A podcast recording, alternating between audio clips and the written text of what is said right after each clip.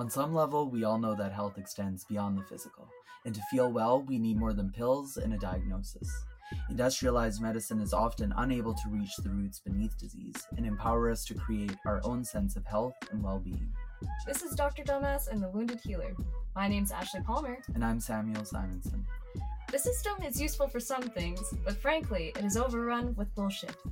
The intention of this podcast is to explore other ways to approach life, health, and society at a time when change is inevitable and everywhere.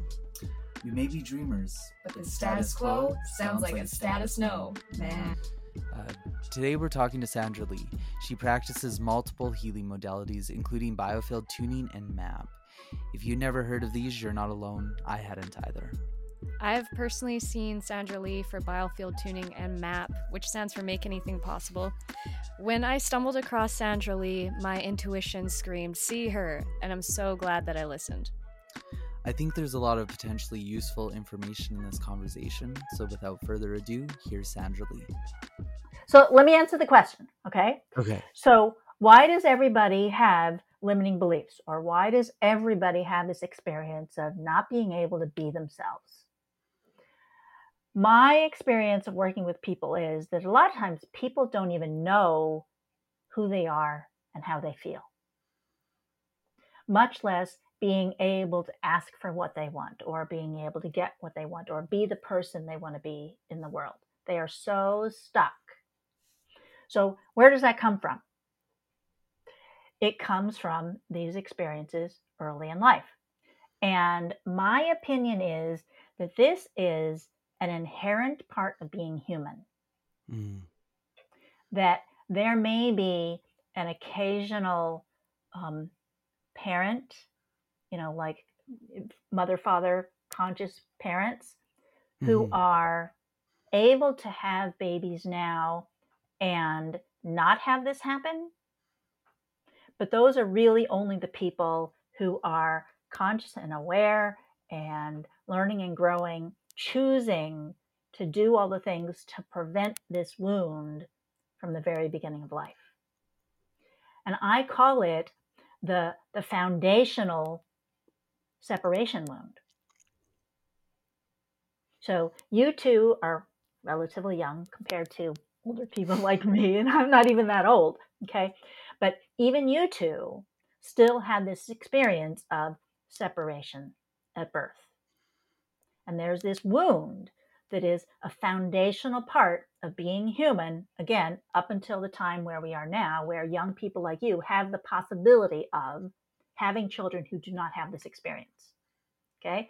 So you take this baby and they're inside their mother, completely surrounded, completely taken care of. All of their needs are being met without them having to ask for it. Hmm. There is nothing that baby has to do to be able to get all of its needs met. Now, if mother is unhealthy mentally and emotionally and upset, then that baby is also going to have some trauma. But short of that, right? Look at two ideal parents, right? They're happy, they're healthy, they have everything they need, they have all the food they need, they have all the food that, that's perfect for the baby. They're not worried, they're not afraid. So, two ideal parents, okay? And you take that baby and they come out and they are separated. They go yeah. from being one, everything is wonderful and it's warm and it's cozy. I have everything I need without asking for it. And then I am separated. That alone is a wound. And that wound becomes a foundation for everything that comes after that. All of my experience of life are built on top of being separate. I am not seen. I am not heard. I do not have what I need. Nobody hears me. I can't ask for what I don't even know who I am. I'm not mm-hmm. connected. I'm alone. It's dangerous. All of those foundational experiences start at that moment of separation. So I think that's why it is so universal that people reach adulthood and they have these fears and these worries and these concerns. It's like nobody sees me. I can't be myself. I can't have what I want. There's how do I get enough? There's not enough money. There's not enough people. How do I find a partner? All of these things are because of that foundational wound. Mm. That makes a lot of sense. Mm-hmm. So, so it's like the the birth moment is like when that wound, like when you're actually separated from your mother. Yeah. And so do you see this like when you're working with people? Like do you see this these birth wounds? Um sometimes it consciously comes up and sometimes it doesn't. One of the things that I love about MAP, I mean, in, in biofield tuning, we work with it consciously. How much do you know, Sam? How much do you know about biofield tuning? Not much at all. That was going Okay. to be my next question. All right. Let, let's talk about that first, and then we'll talk about it from a MAP perspective. So, in biofield tuning, we're working with the biofield. So, you have the body in the middle, and you're familiar with the aura. Mhm. The aura is the energy field, and you've seen it as being looking like a torus. You know what a torus is? Yeah, kind of like that. so, it's like a, a donut shape. Yeah. Yeah. a donut shape. Okay. So you have the body, and then you have this toroidal shaped biofield, energy field, aura around it. So Mhm. when we are doing biofield tuning, is there a setting that I can turn on that it doesn't suppress the sound? I think it will not suppress the sound. Okay. So when I'm doing biofield tuning, I strike the tuning fork, okay, and I come in from the side. If there's the body here and the biofield is here, okay, Mhm. when I come up to the edge of the biofield, that in biofield tuning, we think of as being the moment of conception. So like the moment of birth. Conception first. Oh, I guess. Okay. Yeah. So at, at the edge of the biofield, you have conception. Okay. Yeah. And then you have in utero all the things that happen before birth. Mhm. and then there's birth. So, in that very beginning of the biofield, we're working with that whole period of time. So, when doing biofield tuning, it's a natural part to, to address that and to address the shocks and the things that happen at that time. Mhm. Um, and then we travel through the biofield and we get to current time when we get to the body. So when doing biofield tuning, we're actively working with this whole history, the timeline. Okay.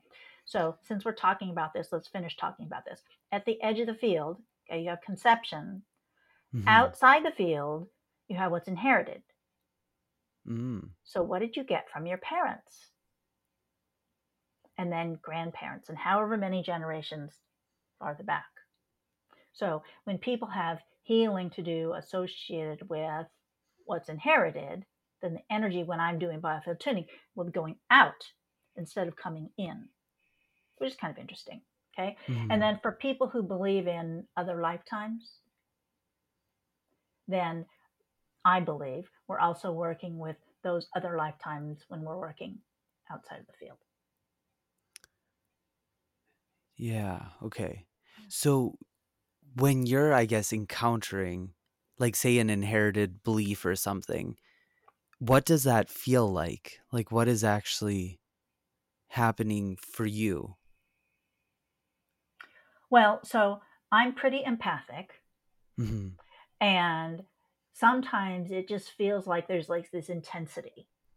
hmm My stomach grabs, or, you know, I, I might get pain somewhere, or, you know, shoulders or density or pressure. Um, there's an emotional component to it. So I might feel fear or stress or whatever. Um, sometimes, you know, depending on how much I know about the person, when when I get something, it'll show me a connection between where I am or what we're working on and something that I know about from their life. Oh, you know, that happened when you were a child, or that happened when you were in medical school, and this is connected to that, and all of these different things. So I personally see the connections and what's connected to what. Hmm. That's really interesting. Yeah. I didn't know about the like outside of the energy field that you're having um inherited uh the inherited generations. Like does that like how long does it go on for? Uh, Is there like a edge of that? I don't know what the truth is. As far as I'm concerned, there is no truth, right? And there is no time and space. So basically, anything we can think about, we can say that there's some reality to it. So when I am working with these things that are inherited, sometimes, you know, in some modalities, we'll say, oh, you know, how many generations back does this go? And I was like, I don't bother to do that. I used to when I was doing emotion code and body code and stuff. Now it's like, okay, so I just say, go back to the first time when this dynamic was going on, however many generations back it is. If we decide we want to muscle test it, you know, we might get a number. But and so I I see it as being like a, a string. Imagine there's a thread that connects Ashley here now in her body and in her life back to, you know, whenever it was that this pattern started. Pressure to do things perfectly, let's say. Okay? Because I know you. so when when was this first, you know, all the way back, when was this perfectionism tendency? When was that? Okay, and so I see, imagine there's a there's a string going from here, Ashley, to whoever that first ancestor was, and I kind of visualize it like beads on a string. Mm. Every person along that pathway is on this string, and part of the way I work with this is okay. So you know, if you want to heal this, imagine we take a big scissors and we cut it Mm. and allow that string to release and all the beads on the string imagine they all just roll away so all the souls who contributed to this pattern they are able to just go their separate ways and you know be free from this old limitation that's how i see it but there's Mm. so many different you know techniques and modalities that that work with these things in different ways that's how i do it now when it comes to um, to MAP one of the things i love about MAP is we're working with the superconscious has ashley told you about the superconscious Not really. No. you want to know what the superconscious is sure. Yeah. Okay. Enlighten me. So, so imagine in MAP we work with something called. By the way, it's make anything possible is what MAP stands for. So Okay. imagine you have, um, you you know the the image of an iceberg, Mhm. right? Where you have ten percent of the iceberg is above the water, and then ninety percent of the iceberg is down below the water. Okay, so when we talk about MAP, we think of having an iceberg that represents what we call your active experience. Your active experience in MAP is all of the experiences, all of the memories that contribute to your current reality, your current truth, the state of your health, how you feel, the things that happen in life. It's all caused by, created by your memories, the things that happened in the past. Mhm. And the active experience is what creates your experience now. So there's the part up at the top that's what you're conscious of. Mhm. And then there's a 90% below that you're not conscious of unconscious, subconscious. Okay, so in MAP, this is what we are working with. Okay, this is called your active experience. And oh, oh, so what's the superconscious? The superconscious is the part of you, and it's just part of you, that knows everything. Is Mm. knows what you need, it knows how you feel, it knows what caused what, it knows what the traumas are, it knows what you need to heal. So it's like your higher self. Yes, you can say it's your higher self. In in MAP, we just call it your superconscious.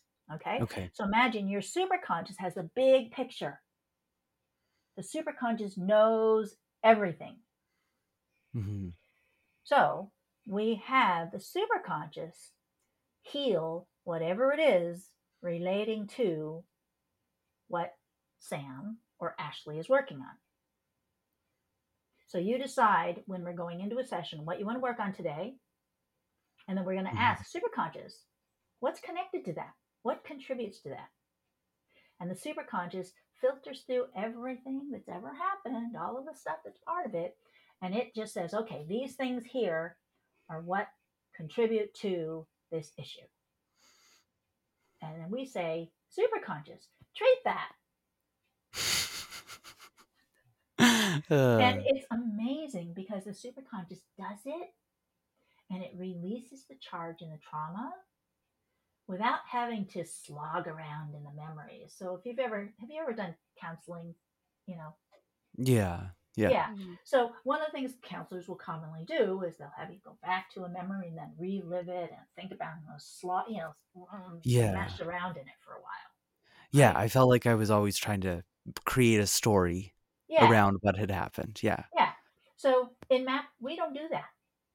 You don't have to go and slog around in the middle of it and experience. You know, so it's like you just say, okay, so it's like, what's the memory? Okay. And sometimes might have you like, you know, run through the track of the memory and then just feel it. You don't have to go and dig around in it and tell stories about it or whatever. And Mm. so your superconscious knows what's connected to everything else and it knows what's caused everything else and it knows what you need to heal. And so we just say, superconscious, treat this and let it do it.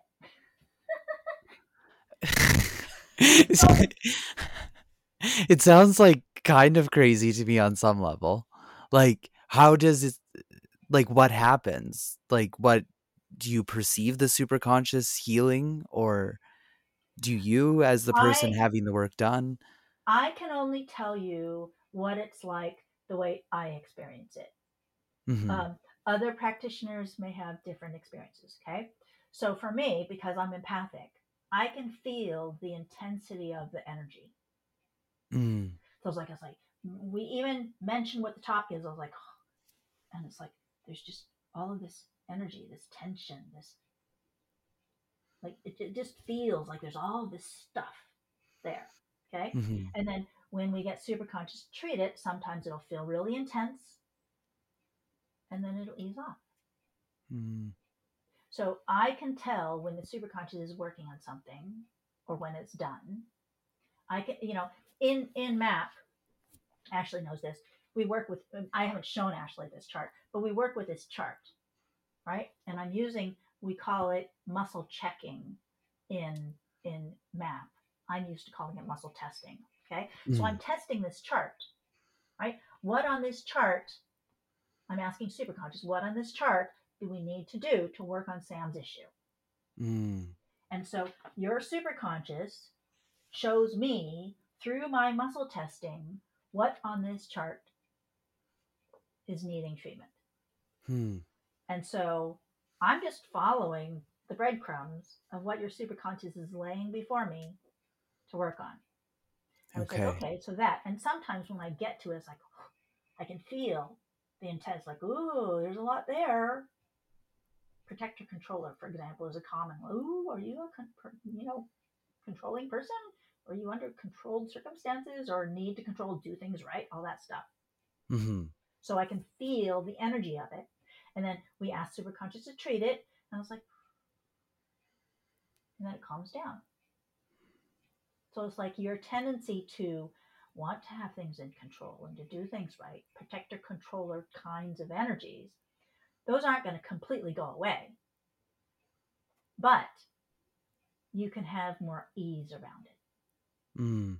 less compulsion around it. Feel more comfortable. You know, it's like, oh, look, there's my protector controller coming in, feeling like I need to do it this way. Well, is that helping me right now? Not really. So it enables you to be able to make a choice Mhm. rather than, oh, I have to do this because now I know my protector controller tends to want to control these things. Yeah, that's interesting. It's like it creates enough space between like that part of like say that controlling part of me and my awareness, I guess, of it. So then it's not I'm not just caught in it immediately. It's more like, oh, that's that part and can kind of see it from a distance. Yes. Or that's well, how I'm interpreting it. like I've I've talked with with Ashley about this. Before doing all of this healing work, something comes along in my life and I get activated. I react to it. And until I learn all this stuff, I automatically react. Make sense? Yeah. Yeah.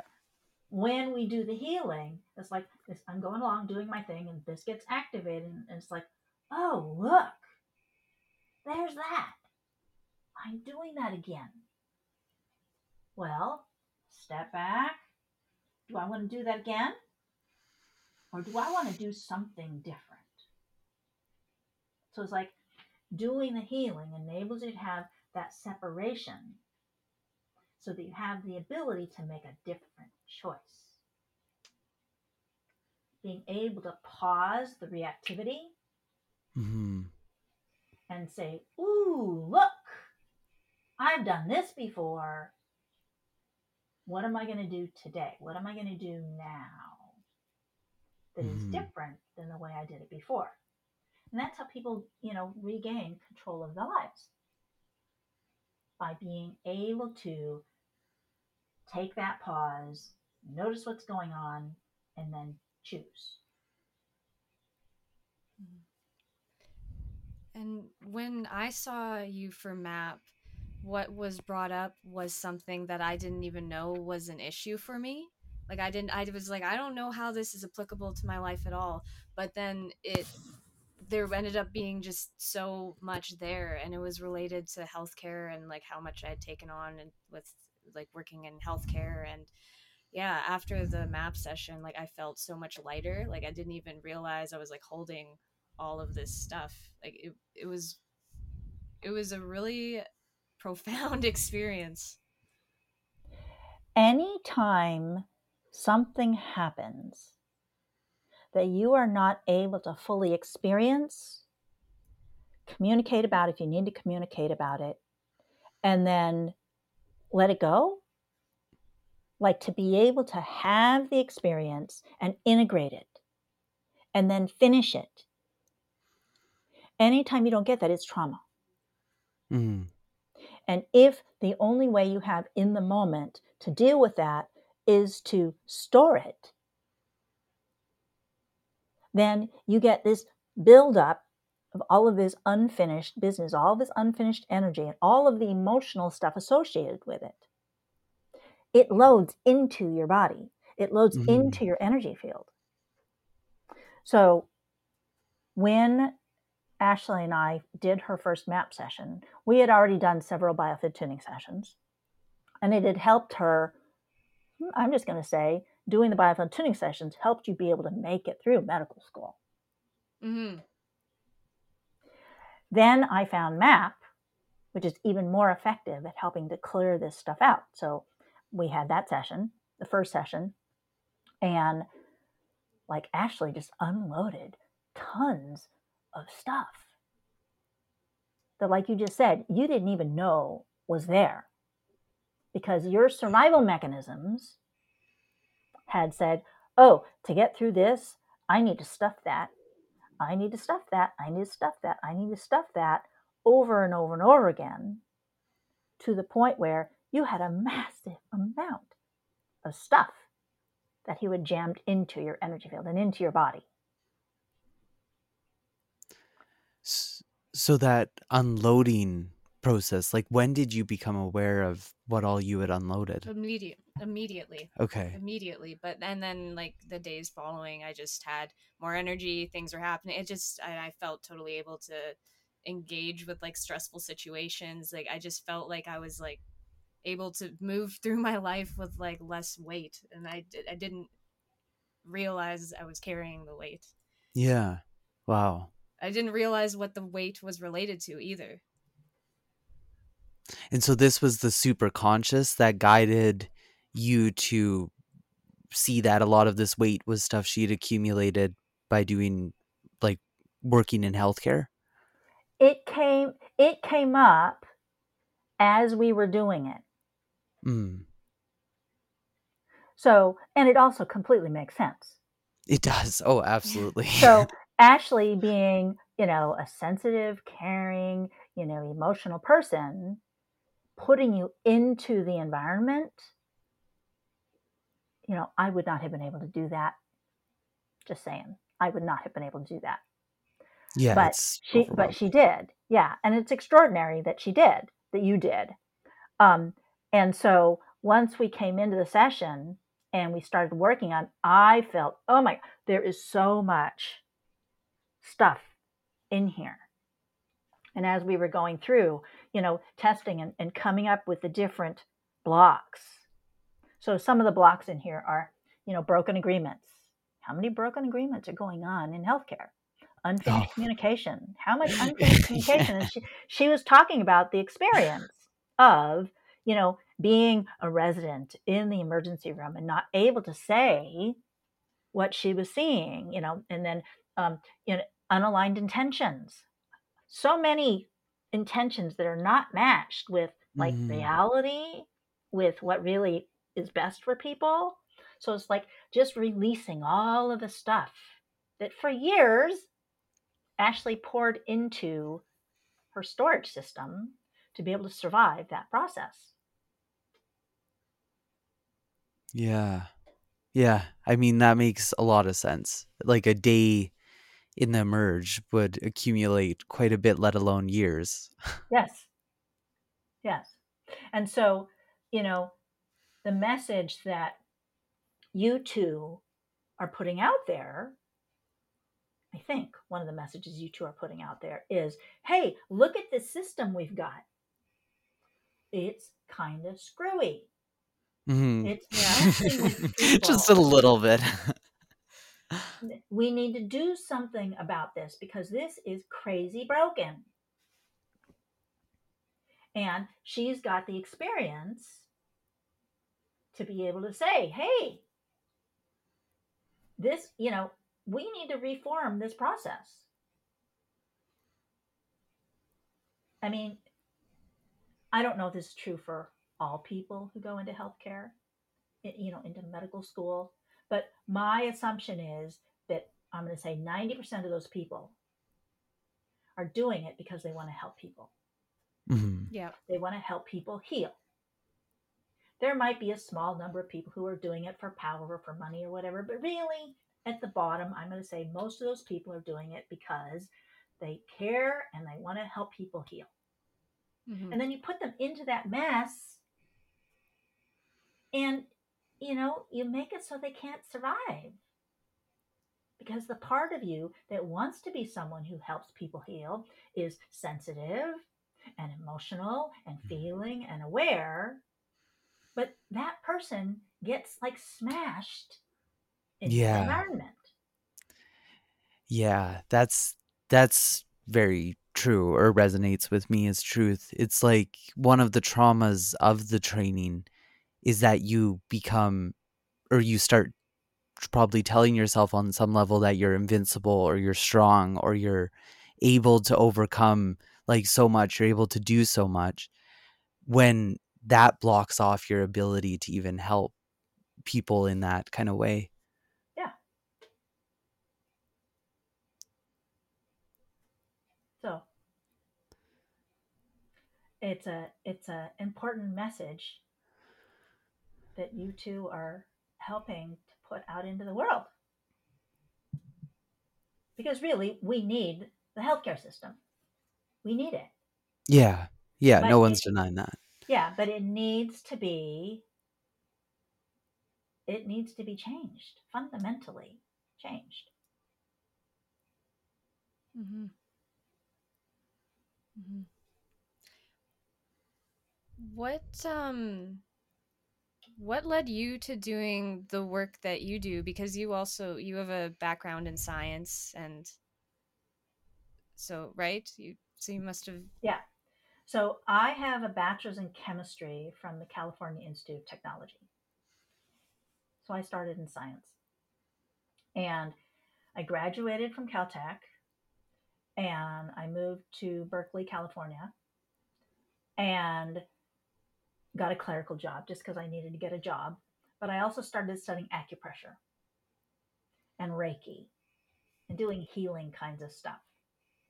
And, you know, I'm in my early 20s at this point, And I had to come to terms with, well, you know, there's left brain logical, like I learned this stuff in school. And Mhm. then there's like energetic and right brain and healing stuff. And they don't really match. And so I had to come to terms with that early and be able to, well, you know what? Even though I can't prove what a meridian is, and how do I prove what Reiki does? Right? This is like clearly it works, it does something. So the logical part is just going to have to like be okay with that. And so to be able to live with both sides of that um, early was a real benefit to me. And then doing massage therapy for 30 years now, I've been doing massage for over 30 years, um, being able to help people understand what's going on in their bodies, what's going on when you eat this, you know, why do you need salt, you know, all these different scientific things, you could say. I help people understand them from the perspective of things they can relate to. So using imagery, using stories to help people take something that maybe they might not understand and help them be able to understand it to the point where it makes sense to them and they can actually apply it to their life. Hmm. Do you know um, if there's much for like science or research on biofield tuning? So I feel like there's some, definitely. Eileen McKusick is the creator of Biofield Tuning. And she and the Biofield Tuning Institute, I'm thinking it's called, I'm not sure about the name, um, they um, have a variety of different trials going on. So, yes, they are doing work to scientifically validate um, some of those things. I'm not involved in the research, but yes, um, I have also studied some work with John Stuart Reid, who studies cymatics and sound and how it impacts water and um, and you know he looks at sound and healing um, and, and looking at some studies. So there is some some scientific validation of the impact of sound on um, on the body on the ability of people to to heal.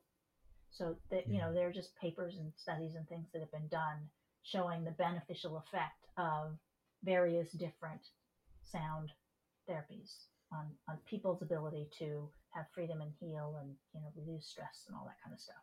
So there's some of Mm. that. So the biofield is sound or light? Like what is the actual what is it made of? Do we know this? It's made of so if you think of the, the biofield, right?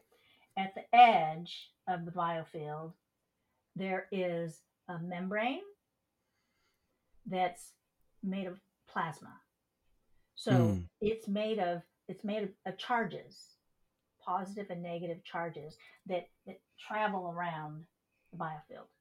So um, every every organism has this this plasma membrane around it, and you know everything is just plasma, so it's energy, and it's you know sound and light and all of those things together.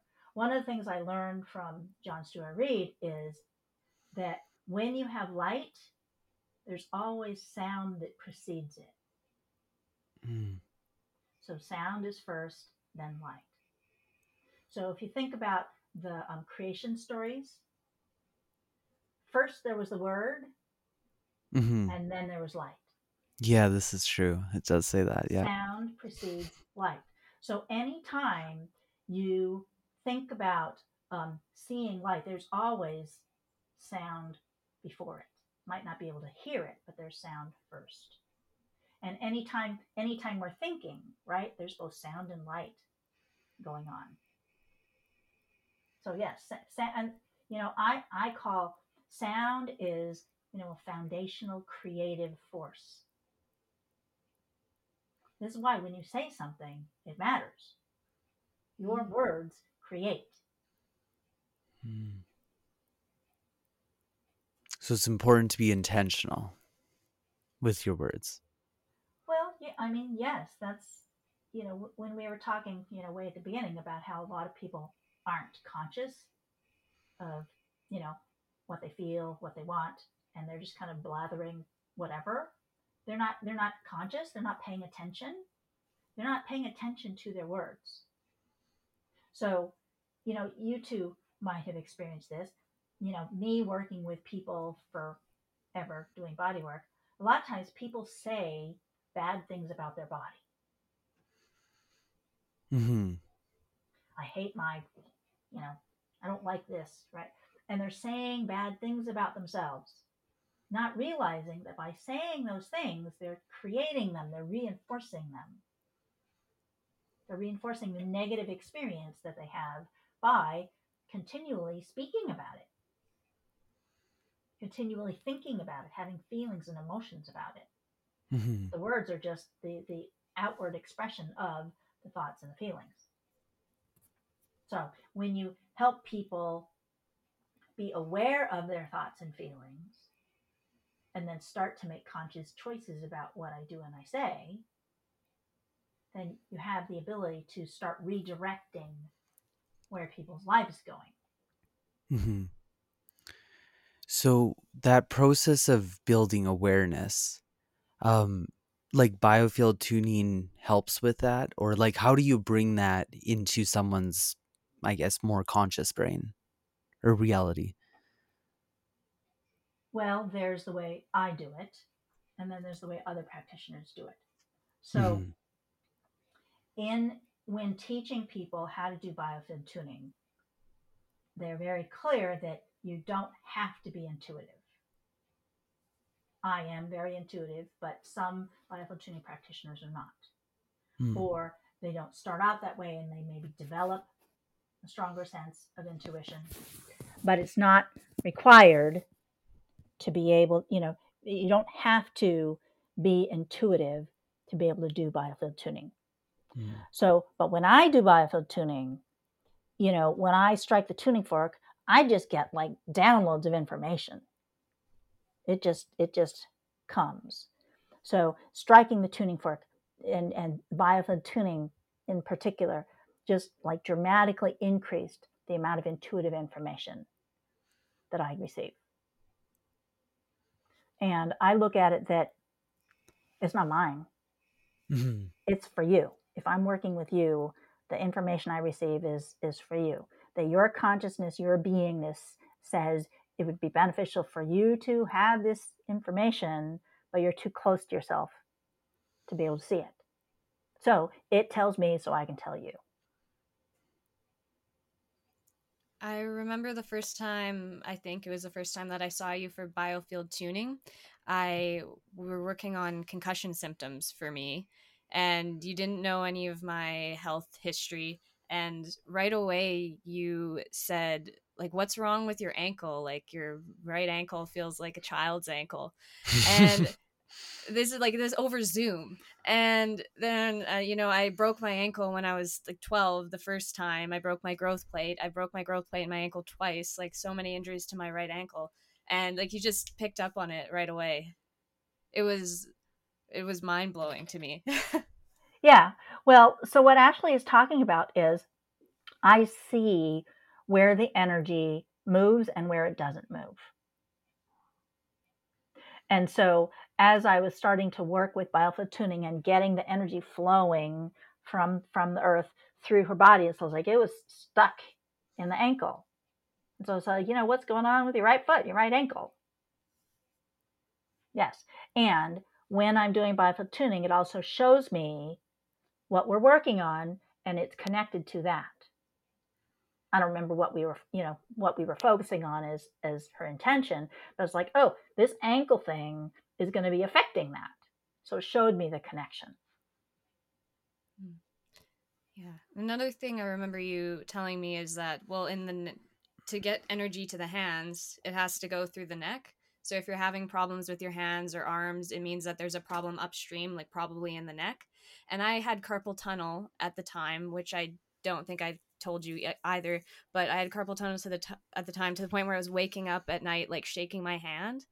And then you said that there was something blockage in my neck and you know also in like western medicine we know that carpal tunnel is like associated with hypothyroidism which is like like a problem in, in the neck um it's where the thyroid is so you know that's upstream to the hand. Anyway my t- carpal tunnel completely went away after the biofield tuning session also so it's yeah really like shows the flow of energy but that's it's not something that you know is a part of western medicine like the, the flow of energy in the body but it's so obviously It's so obviously that- important. yeah it makes a difference You know, part of the issue with the medical system is that they went down the um, Newtonian cause and effect, everything is a machine pathway.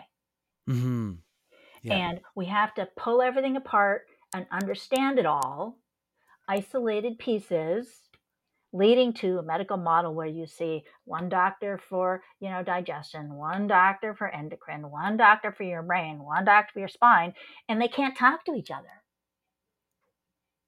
yeah, it's very limited. You and I know it's like this doesn't make any sense. Like we are a whole complex system and one thing affects everything. So, you know, and this is part of why we have a system that led to, you know, Ashley's experience in medical school. Now, Sam, have you gone to medical school? yeah, yeah. Okay. We're we've both done the the thing. Okay. So, did you do the whole thing like she did? Yeah. Yeah, Okay, I did so- my residency in a different place. Um, I think mine was a lot less service based, um, meaning I didn't have to work as hard at all. So I, I think I accumulated maybe less um, in the residency part of it, or uh, that's not. I wasn't pushed to the same level, I You're guess. still pushed though. yeah, obviously you are in in the system, but not not on the same to the same degree. yeah Yeah. we were roommates in medical school Okay. Yeah. So, you both understand what I'm talking about then. hmm Yeah. So, um,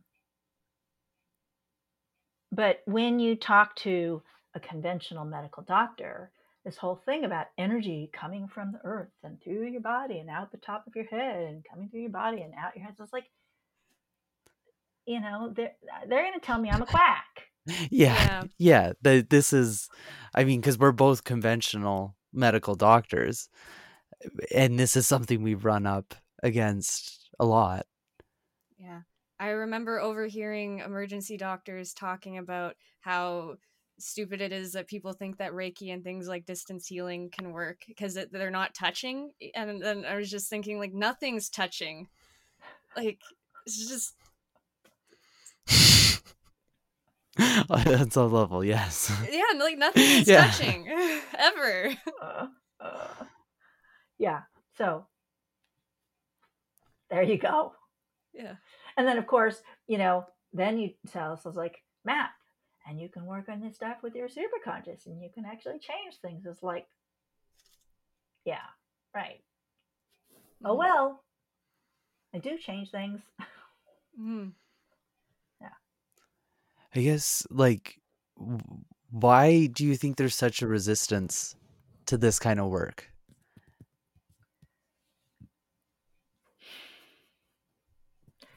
There are some people in medical practice who are not resistant to it. Yeah, they are true. open they are you know the functional medicine type of people or the people who are going to become naturopaths or you know the people who were wounded by the system just like you two were Mhm. but they they got through it because they wanted what was on the other side okay? So fortunately we do have functional medicine practitioners who are still in the system and they're the, the ones that are going to be helping to redirect where that system goes.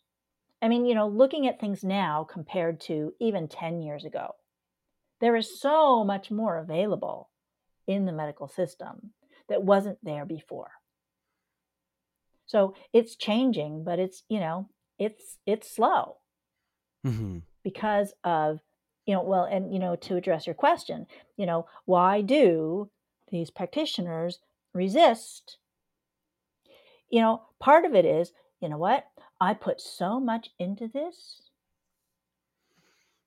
I Yeah. have to stay in this place because my livelihood, my reputation, my power, my relationships, everything I've got is built on this system, this perspective.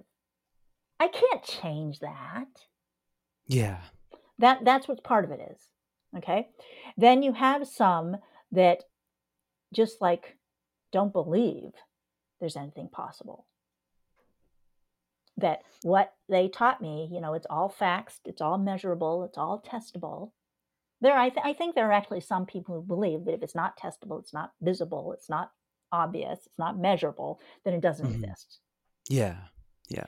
More and more, the medical practitioners are becoming more conscious and aware and realizing that there is something else possible. And it's just a question of, you know, basically the old people dying and retiring and the newer people bringing in the new messages. But there's you know there's more more of them. They're, they're changing the direction. It just you know it, it's so slow. Hmm Mhm. and there are some educational programs that do teach a new way.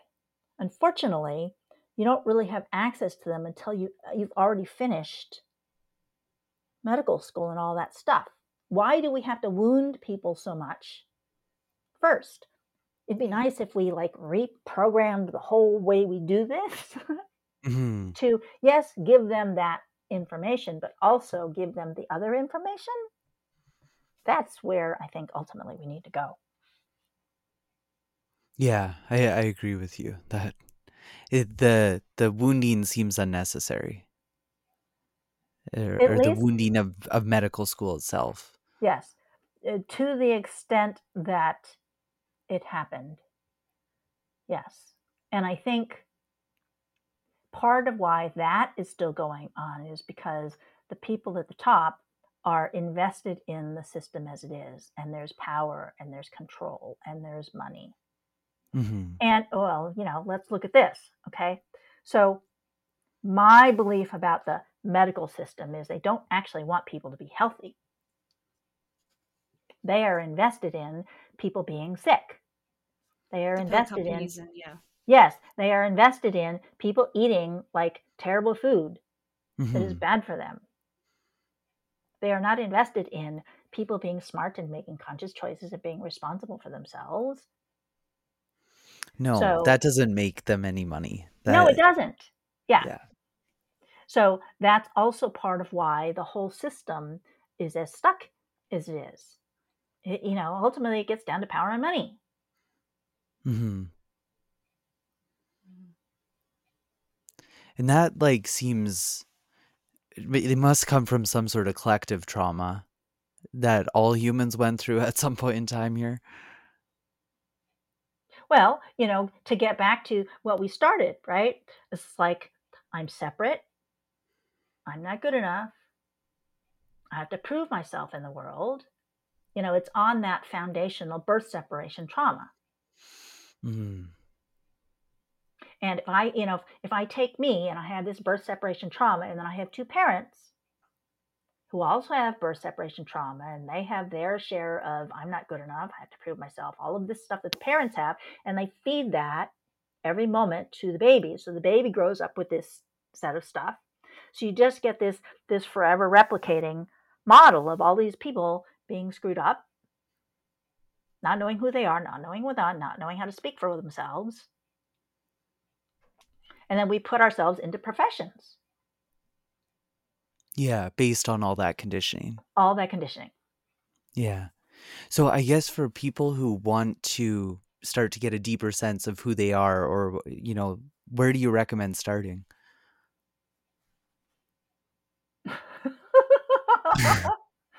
oh, so many options, right?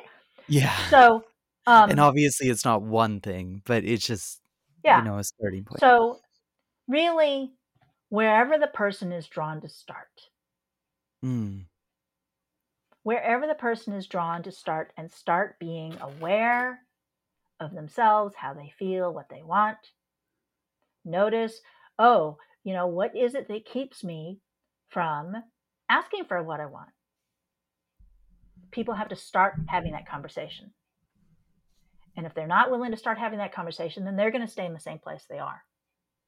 But wherever that person starts, some people go to counseling.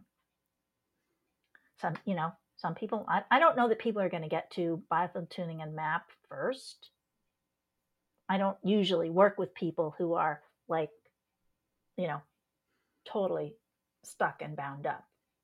Mm. It takes a little bit for them to get to the point where they're ready for me.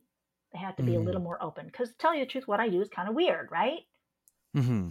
But if somebody is completely stuck and bound up, and a family member or a friend says, Hey, I think you would really benefit from this, if they're open to it, then, you know, I'm happy to work with them where they are. Just kind of depends on what somebody is ready for.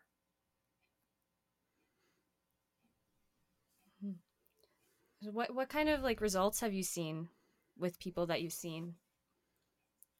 Well, so one was you just having this big offload of stuff, feeling lighter, more free. Um, the most intense person I have um, was a victim of childhood sexual abuse for a really long time. Lots of trauma in many different ways. And as an adult, she was in pain. Um, she really wasn't able to have a job. Um, you know, she puts it that she was just waiting to die and wished it was soon. And she's completely changing. It's like offloading all of that, all of that trauma, all of that belief systems, all the suppression. You know, when I first started working with her with just biofield tuning, you know, she didn't realize that she couldn't complete a thought. Hmm until she started being able to, whoa, like, what was that? Thoughts. She didn't realize the extent to which she was not able to think clearly until with biofield tuning, we helped her to be able to clear that. Now that we've been doing MAP, it's like she is just shutting off stuff and finding so much more freedom. Her brain works better. She's got, she's starting to feel, you know, respect for herself Mm-hmm. She was able to spend time at a holiday gathering with a bunch of people, which she hadn't been able to do before. You know, pain is less, ability to do things. It's like, you know, she just, everything is changing. So um, there are people whose pain or symptoms just go away. Um, for me personally, you know, one of the things that I've just noticed, like just this week, um, is places where I have things that I tell myself I should do, and I haven't been doing them. And I know that it's it's you know, it's limiting beliefs, mm-hmm. or you know, um, being so busy that I don't allow myself to to go for a walk in the morning I've been telling myself for years I should go walk every morning, but I wasn't doing it. And in a MAP session, just like last week, I was receiving MAP from another another person, and like took care of what was keeping me from going out and walking the next day. Out walking every day since out walking. so it's like looking at habits, things mm-hmm. that I want to do, tell myself I should do, but I haven't been doing. In, in a similar vein, you know what? I'm behind in my bookkeeping. And I tell myself I should work on the booking, but ugh, I don't want to do it. So mm-hmm. I did a MAP session focusing on I've been avoiding doing the bookkeeping. So after that, it's like, whoop, two hours on the bookkeeping right away. So it's like clearing out whatever it is that's keeping me stuck where I am whatever that might look like. MAP is so effective at doing that. Another thing that often happens and you know, harkening back to when we first started this conversation, people who don't know how they feel, who don't know what they want, aren't aren't speaking up for themselves. So one example of this was one of my clients, and um, I asked her how she felt, and she didn't know. And what came out was, you know, her relationship with her husband was strained. And like she wasn't talking, she wasn't speaking up for herself with her husband. She wasn't speaking up for herself with her boss. So helped her be clear. I was like, oh, well, look at this, what's going on. And who are you? What do you want? Starting to know what she wants. And then suddenly her relationship with her husband is going better. They're getting along better. They're enjoying time together more because she's actually talking with him. And she started talking with her boss. Her boss gave her a bonus and time off that she didn't ask for. She didn't have to ask because she had opened up the communication between her and the boss by expressing herself, asking for what she needs. Those are the kinds of things that, you know, that happen the person who I was just working with today um, has an issue with weight. We worked on like the timeline of her memories, and she feels so much better. So much free, so much, you know, so much less judgment about herself, so much more freedom to be herself. So we can work on anything personal, relationship, business, because it's all on the foundation of how do I feel about myself and my ability to make what I want to happen in the world. That's brilliant. Mm, super powerful. yeah. Um, I guess on the flip side, it sounds like this is always positive and like you're guided to work with things in a positive way but is there ever any times where it doesn't go in a positive direction or just i don't know things need to be reevaluated well it depends on what you mean by positive so whatever however stuck somebody is the only really negative result would be if nothing happened. Mm. If they they might still be really stuck, feeling really negative or whatever, but if something is changing, if they're starting to notice different things, then that's making progress. Mm-hmm. They might mm-hmm. still be really stuck. But it's like, oh, I look at it differently. Oh, I realize differently. Oh, I'm choosing to be more aware. That's change they might still feel like, oh, you know, this is really stuck. But am I making progress mm-hmm. with it? Is something shifting? Is something moving in a different direction? And when it comes to things like symptoms, I look at symptoms as my body and my beingness trying to get me to pay attention to something. Yeah, I'm with you on that. Aware of something. Okay. Mm-hmm. So if I am not aware, then whatever it takes to get me aware, sometimes that looks like an increase in symptoms, which on, in one respect might look at something being worse. Mm-hmm.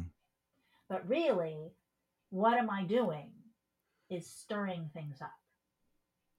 Okay, Ashley may have heard me talk about this. You know, imagine I have this big, huge pot and there's liquid in the pot. Okay. Up at the top of the water are all the things that I know about and I'm working on. I'm conscious of and I'm working on them. Okay. Then down farther in the pot, you have things that I know about, but I'm not working on them. And at the bottom, there can be all this stuff that I don't even know it's down there. Or it's, I buried it so much that it's like way down in the bottom. Okay. So anytime you do something where you're healing something, it's like taking a big wooden spoon and stirring the pot.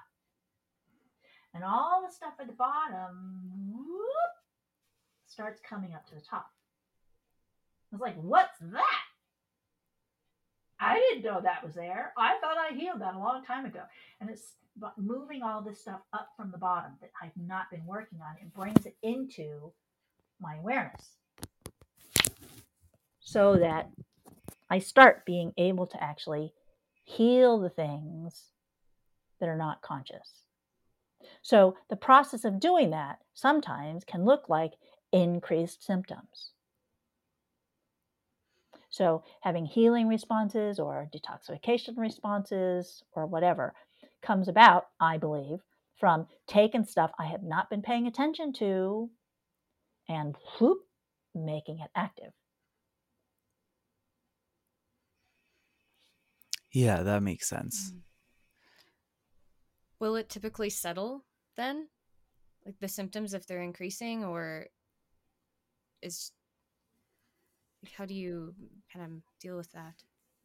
I would say that really depends. How conscious is the person? Are they intending to work on things and clarify things? Or some people just bury it again.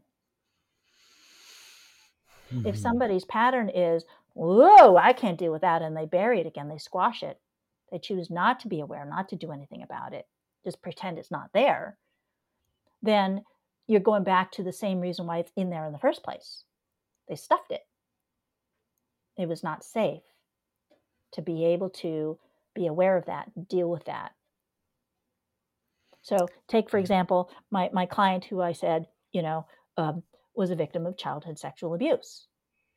You know, for little children, they don't have the, the, the space or the freedom or the ability or the understanding to be able to take these things that happen and, and express themselves and then release it. They don't have that that ability, that capacity. So the only way they have to do it is to stuff it.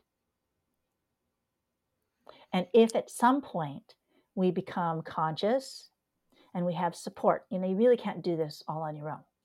This client of mine, mm-hmm. you know, mm-hmm. she would not be capable of doing it on her own. And she hadn't even actually been able to find a therapist who could handle working with her. She was so intense. Mm. Okay. So it takes having somebody else to be there to hold the space for you to be able to start exploring these things and pulling the stuff out of there and healing it. This is why MAP is so powerful. One of the reasons MAP mm-hmm. is so mm-hmm. powerful is it doesn't activate all this stuff and traumatize you you know, doing therapy sometimes can be very traumatizing for people because you go in and you dig all that stuff up and then somehow MAP was designed to be able to help people bring stuff up slowly and then clear it away bring it up without causing this whole flooding and you know upset that can mm-hmm. happen yeah because it seems like it's a process of like holding that safe space outside of that person until they can bring it into themselves and really know that they're safe inside themselves. Yeah. Okay. And the body must have some way of knowing how to clear trauma with this when there's the support. Like if it's just just innately. Yeah, there's must be some innate intelligence. Well, when you think about it, like if something all of a sudden lunges at you, you respond. Like your body just does that you don't think about it mm-hmm. it just happens mm-hmm. or the body can if you get a sliver the body can push that out yes when when given what it needs it can take care of itself mm-hmm. we are inherently healing organisms it's mm-hmm. when all the interference comes in that the healing doesn't take place where, you know, food, the environment, the toxicity, you know, suppresses the natural ability to function in that healing way. So mm-hmm. by removing the blocks, then the healing naturally occurs. Makes a ton of sense. Mm-hmm. So I am energetically providing the support that helps that whole process take place. Hmm. Yeah. So I guess that process of like you're working in the energy and that connects into the body. Like I guess that takes time to be working out in the energetic systems before it shows up as improvement. Well, I guess with you, your symptoms went away My almost immediately. went away immediately. Yeah. It depends on the person. It depends on the person, right? Ashley is inherently, um, you know, a healthy, mentally, emotionally, and physically person, hmm and she consciously works with herself. So, given the right opportunity, without the pressure of school and residency any longer, right? With the intention, oh, you know, I want to heal myself, with a little bit of assistance, she was able to, ooh, look at that, don't need that. Ooh, look at that, don't need that, and let it all go. yeah. Okay. Yeah. For for people like my my other client, the one I was telling you about, it's a much um, it's a much more complicated process because she hasn't previously had the right support to be able to do the healing. So it's just you know layers at a time. In that first session, Ashley released massive amounts of stuff. Massive amounts of stuff. I was shocked at how much we released in one session, but she's capable of doing that. So my other client, it's, it's like it's superconscious leaves us in a much slower, more gradual process, layers of the onion at a time, as opposed to taking a big, huge shovel and just like shoving stuff out, which is what Ashley is doing. Like, Mhm. you know, imagine, you know, it's like you have a dump truck and just like just clearing huge amount stuff.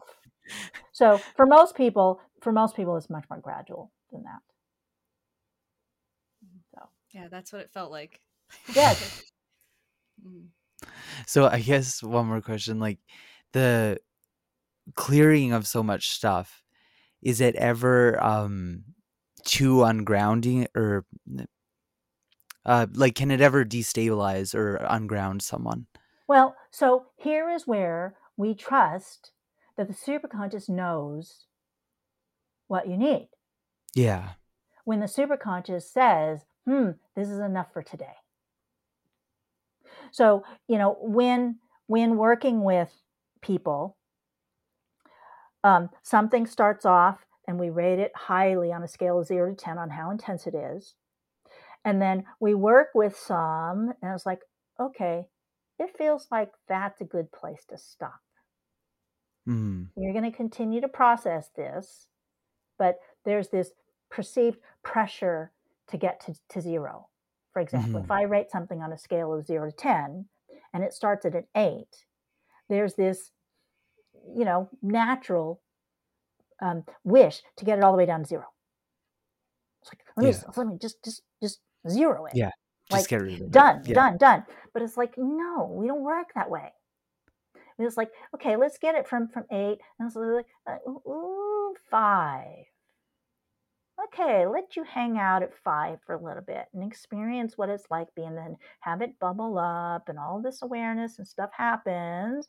And then next week we'll see where you are and we'll take you to another level. So it's like this is the superconscious guidance. Hmm And this is me being tuned in enough. It's like, oh, feels like that's enough. hmm So, So- that what? Uh, I guess so. At some point, like people shouldn't need to see you anymore. They're they're done. They've like done the everything. I guess has been rebalanced. Like they shouldn't need to continue to see you. Is this how it works? In theory, Yeah. you know, and and and you know, there are some people who I see, and I don't see them. You know, I don't see them after their their initial package of sessions is done, um, and we just trust that.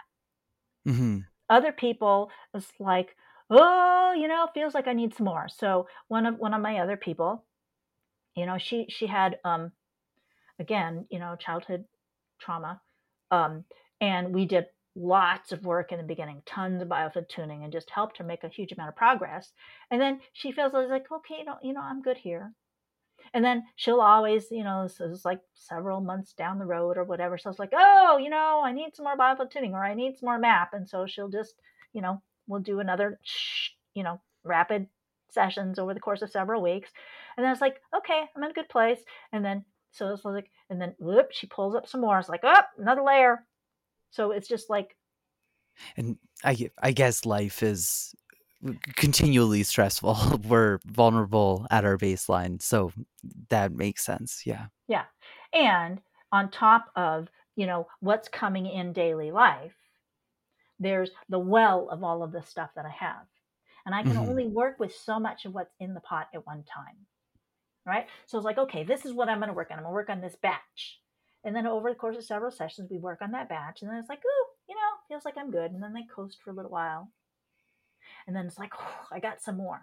Right. Years ago, this was when I was a massage therapist down in Washington.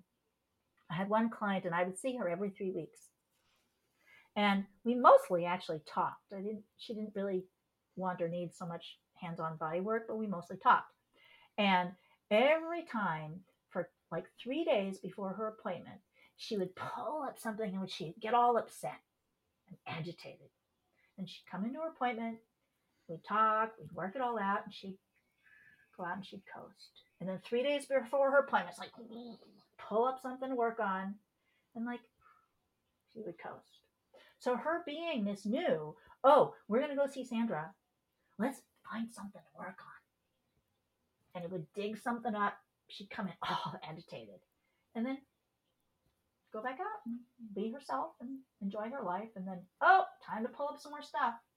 So that's your superconscious, knowing what you need. Oh, mm. I'm going, and this happens all the time. You know, it's like I still see a few massage clients down in Washington. And oh, this is a good time to go clean the barn.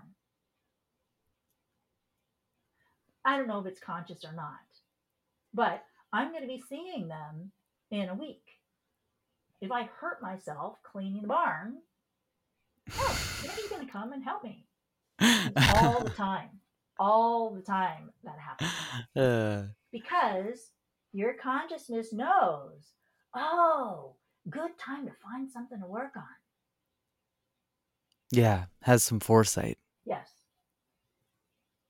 And so we can just trust that there is this higher self, this over overarching big picture part of you that knows what you need and to get you into the right situations to get what you need. Hmm. Super powerful. And you have a, a deal going on right now, or there's mm-hmm. something that you wanted to talk about? Yes. So, right now, I have a special package of five MAP sessions at um, at a reduced cost right now. Mm-hmm. And so um, then I have available um, a try one MAP session for an even more reduced price just to see if you try it, if you see if you like it. And then once you've tried it, if you want the rest of the package, then you can get the rest of the package.